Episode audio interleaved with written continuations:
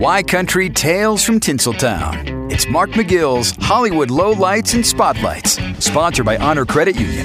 Come be part of it. The legendary Dick Van Dyke reportedly was injured in a car crash yesterday after crashing his car into a gate early in the morning. Reports are that the 97 year old Van Dyke lost control of the car and skidded in wet weather conditions in Malibu. Van Dyke is said to have come away with a bloody nose and mouth and a possible concussion. When police arrived, the award winning actor and comedian was behind the wheel of his Lexus LS 500. Van Dyke was treated by paramedics, then picked up by a friend who drove him home. Police will now seek to have the actor take a license retest in part due to his age.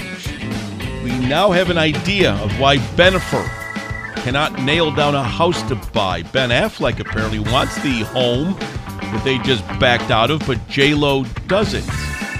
Yeah, Ben wants the $64 million Pacific Palisades home they put in escrow, but Jennifer Lopez does not want the home. So far, the couple have lost thousands of dollars in fees from backing out. Insiders say Ben really wants this house. Hopefully, they'll be able to settle on something soon. And paparazzi Jody Santos is pursuing uh, legal action against Nick Lachey following an altercation between them last year. Santos claims Lachey reached into her car and grabbed for her belongings as she waited for him outside of a restaurant. The Beverly Hills Police Department has reportedly ordered Lachey to take anger management and attend AA meetings.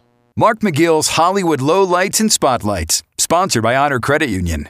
Come be part of it on Southwest Michigan's Country, 97.5 Y Country.